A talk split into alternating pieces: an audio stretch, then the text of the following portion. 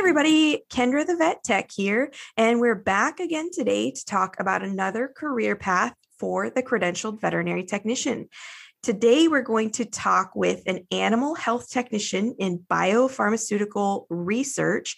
Her name is Jody, and she's a certified veterinary technician with a VTS in laboratory animal medicine. So, welcome, Jody. Thank you so much for joining us today. Hi, thank you. Thanks for having me. Yeah, and I'd like to just get started here because I feel like lab animal medicine, your job, what it is that you do, we don't learn a ton about it in school. And it's just kind of this cloak and dagger area of veterinary medicine that I would just really like to shed a lot of light on. So let's just start out by talking about your career and what it is that you do. Sounds like when you started out in this on this particular path here, you were working with the traditional kind of mice and rat work, but now you're doing some work with macaque, a macaque colony. So mm-hmm. let's talk about it. What what do you do on the day to day now? Well, every day is different, especially when you're working with monkeys.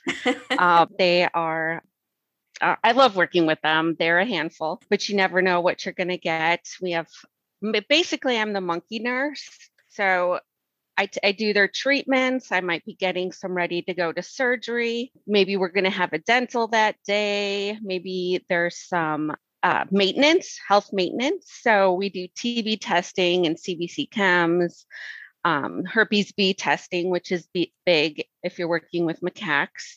It's it's all different. Sometimes a couple of monkeys that were good friends just rip each other apart. So now you got to go change your day and get the vet in and suturing and you never know what you're going to get.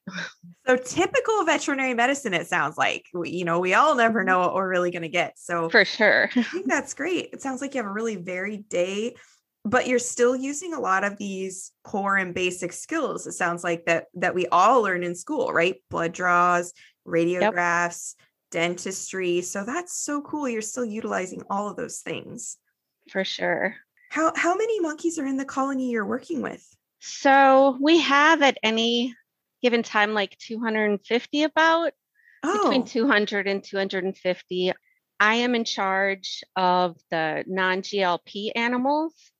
So that's about 150, I would say. Okay.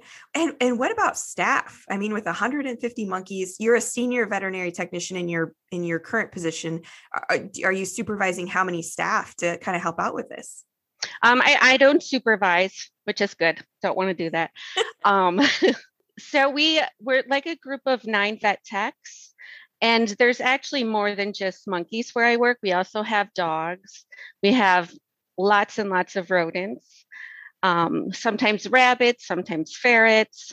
It all changes, but we all work together to get the basic treatments done. So every all of the vet techs that I work with can work with in all the other areas as well. Okay. Okay. Yeah. And usually primates, it takes a longer time to get the treatments done and basic stuff done.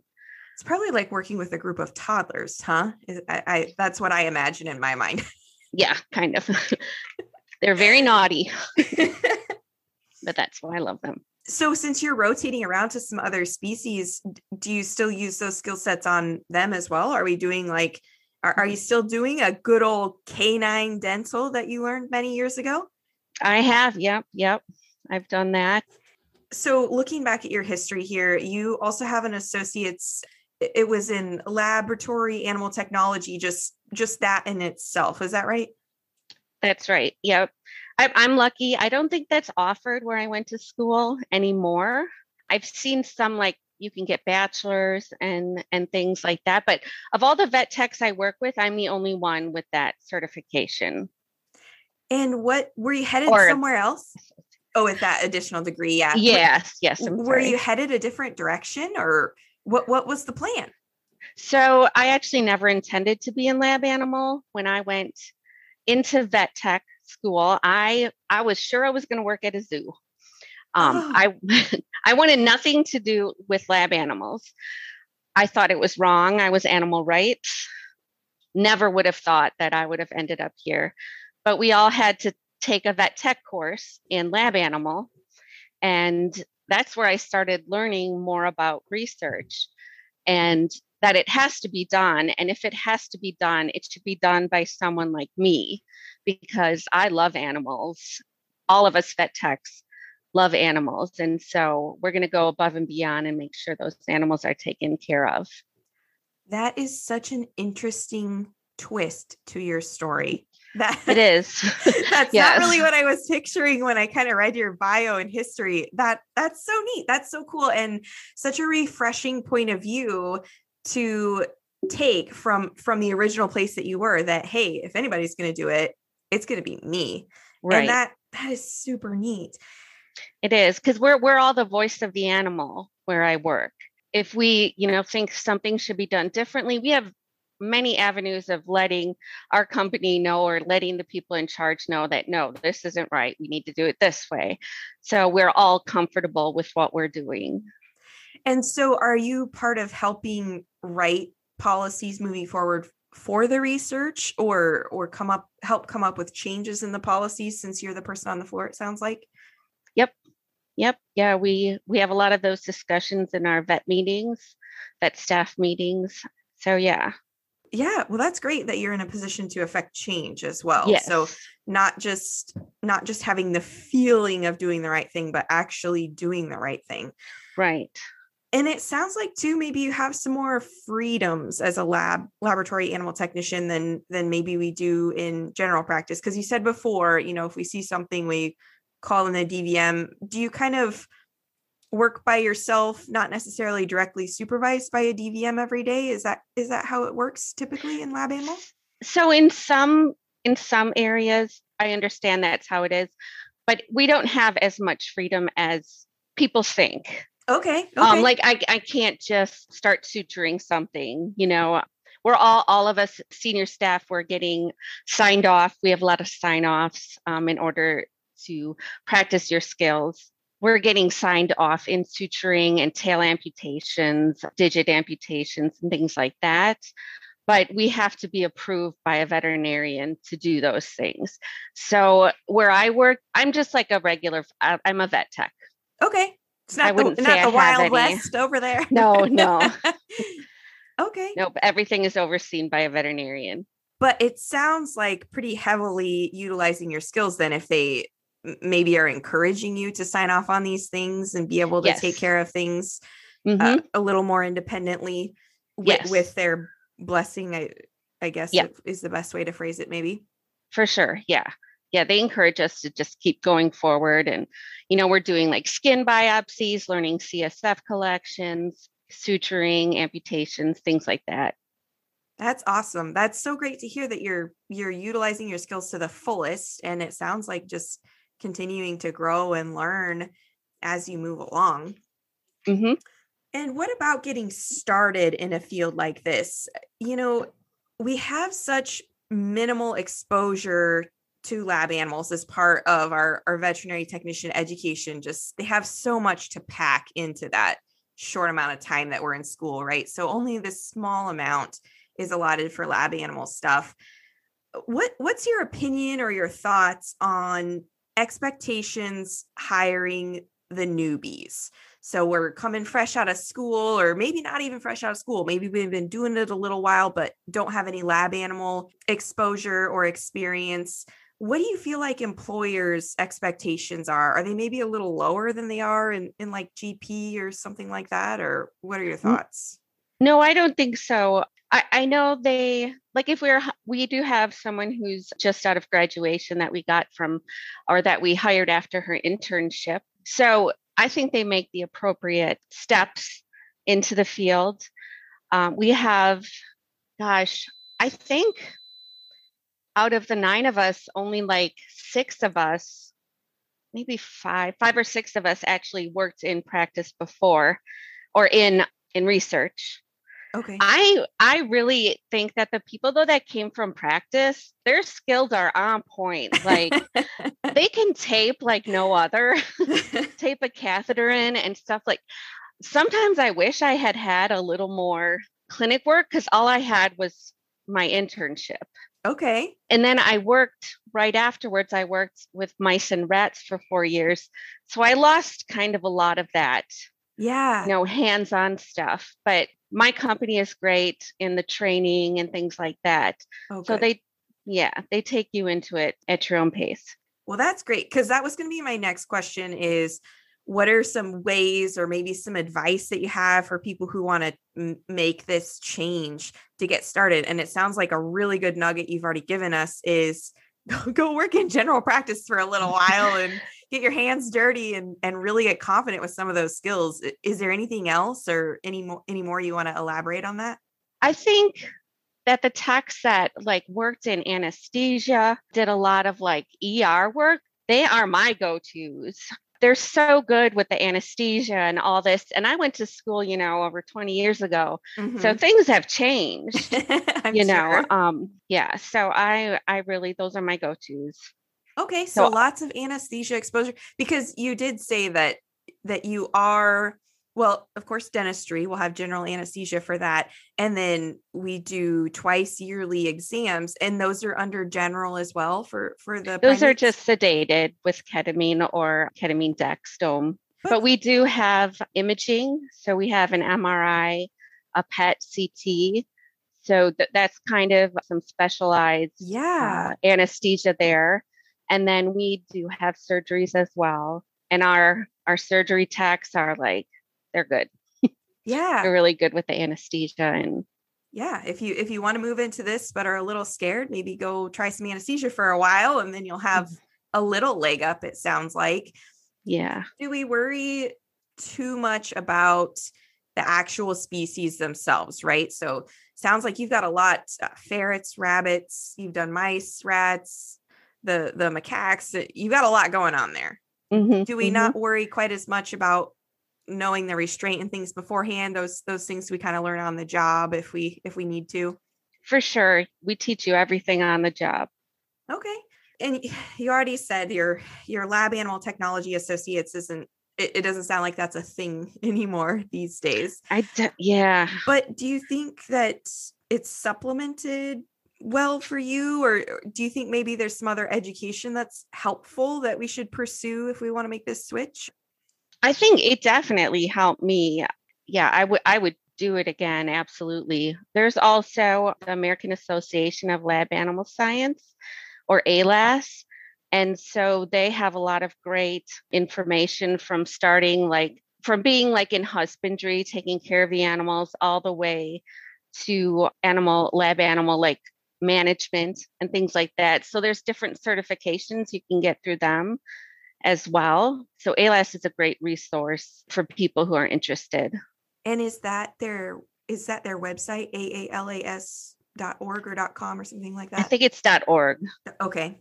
And Mhm. that's actually another good one that you brought up. Probably doing something like working at a PetSmart or something like that, where Mhm. you take care of, you actually are physically taking care of basically Yep. all of these kinds of animals. That would probably be another great piece of experience. Absolutely, it really is. And in fact, when I first started out, I was doing a lot of the husbandry and things like that. And I'll jump in, you know, if they're short, I'll jump in and I'll start changing cages and whatnot.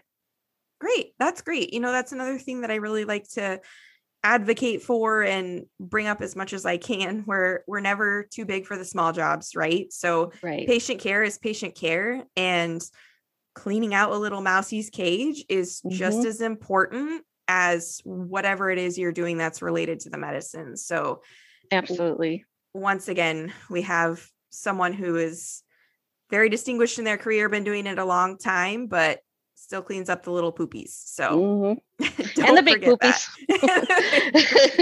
Maybe sometimes you get poopy flung at you. I don't know. oh, you know, we get it all.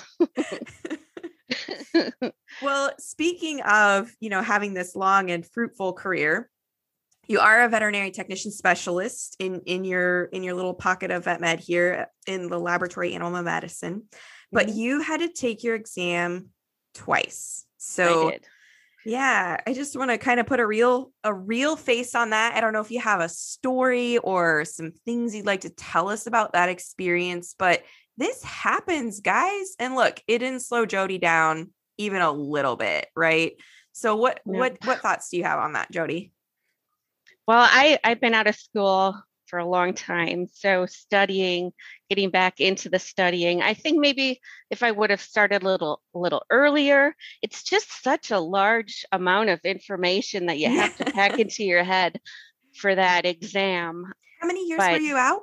Gosh, I, I got that in ni- 2019 and I graduated in in 98. So Okay. Yeah. it was a long time. But I'm glad I did it. I'm glad I stayed in there. It was a lot of hard work, but I encourage anyone to do that. Like it just feels so good to have that certification. Yeah, they are a lot of hard work. And since you, I think you're one of the more recent VTSs I've had on, would you tell us a little bit? And guys, remember all of the the requirements are different for each one of the technician's specialties. So what Jody tells us today for hers will be different from a specialty you're looking into that's not lab animals. So make sure you do look up the requirements. And sometimes they have little changes too. So maybe when Jody mm-hmm. did it just a short two years ago, it might be a little bit different. I don't know. But do you want to tell us a little about the process? Usually there's years worth of cases and things that go into it, uh, just so we have a heads up on that.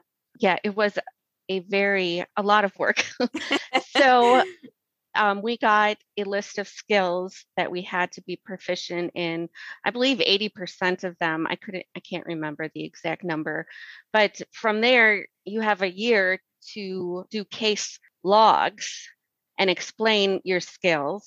And then you get signed off by either another VTS or by a DVM. Of course, I could only get signed off by a, a DVM. And then you had four larger case reports all of these showcased your skills. So it was a, a lot of work.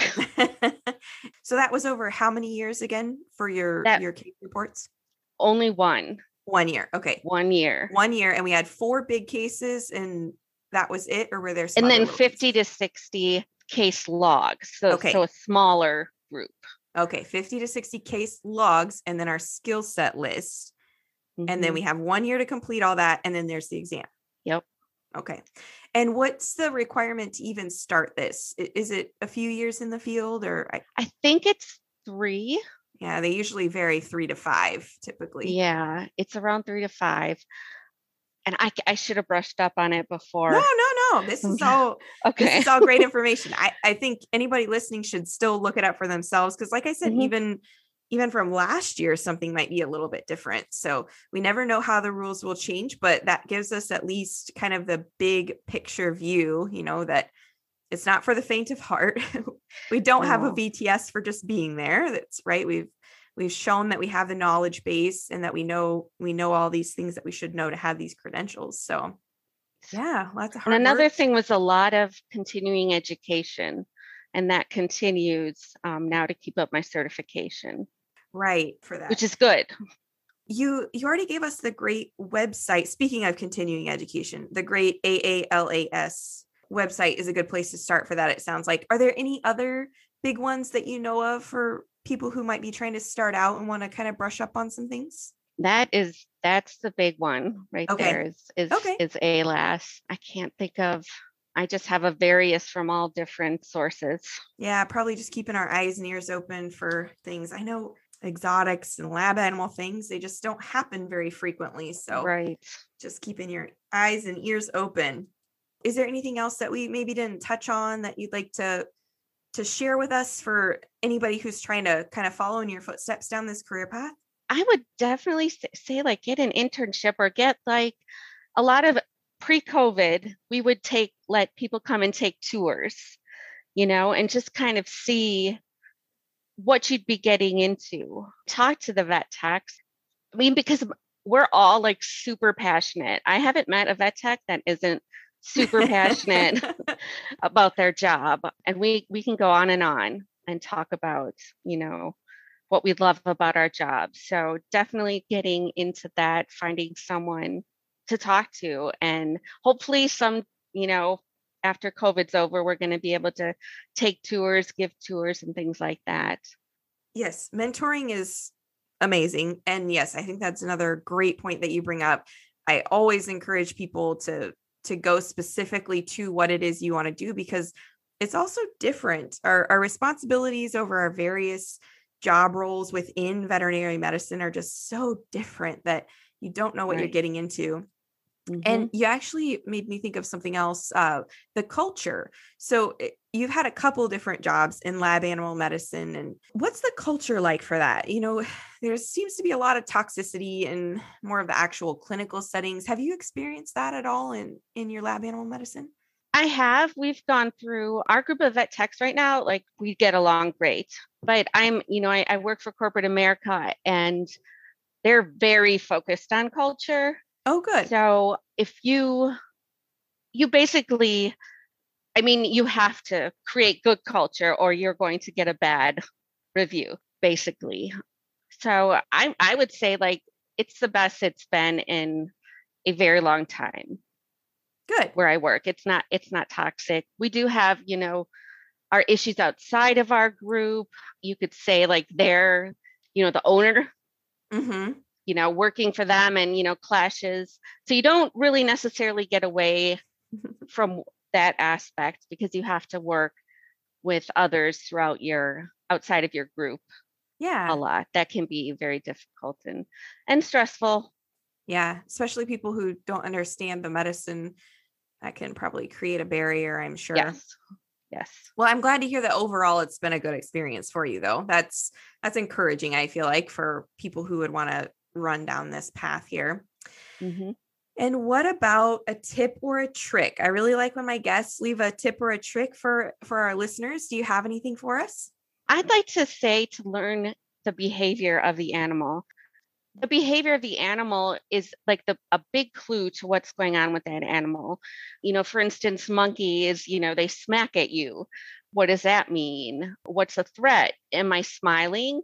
Can they see me smile? Well, that could be a threat to them, down to like the mice and like how they build their nests. If they have a flattened out nest, they're probably not feeling so good. If they have a nice fluffy nest, they're doing they're doing well. I find behavior not only is it fascinating to me, but it is such a big part of our job. Getting monkeys to take their medication in a treat from a vet tech. now that is that's a whole other they're too smart. They know they're you're very the bad smart. guy. yeah. Yep. So you have to you have to be on your toes. I think that's great. You know, that's something every vet tech should be cognizant of, right? That we understand the behavior patterns of our patients, but even more so for you guys where you're you're seeing the same little colonies day in day out you can familiarize yourself with them and mm-hmm. i think that's a great great little tip for people wanting to start out in this path for them to know about. For sure. Yes, it helps me out a lot. Well, that wraps us up for today, guys. Jody, thank you so much for joining in with us. Thank you. And I enjoyed you, it. Oh well, I'm glad you enjoyed it. Well. I love talking about my job. Yeah, don't we all? Don't we all? yeah. If you guys have any questions you'd like to hear about a specific topic or you know a vet tech that has a cool job, feel free to shoot me an email at kendrathevettech at gmail.com.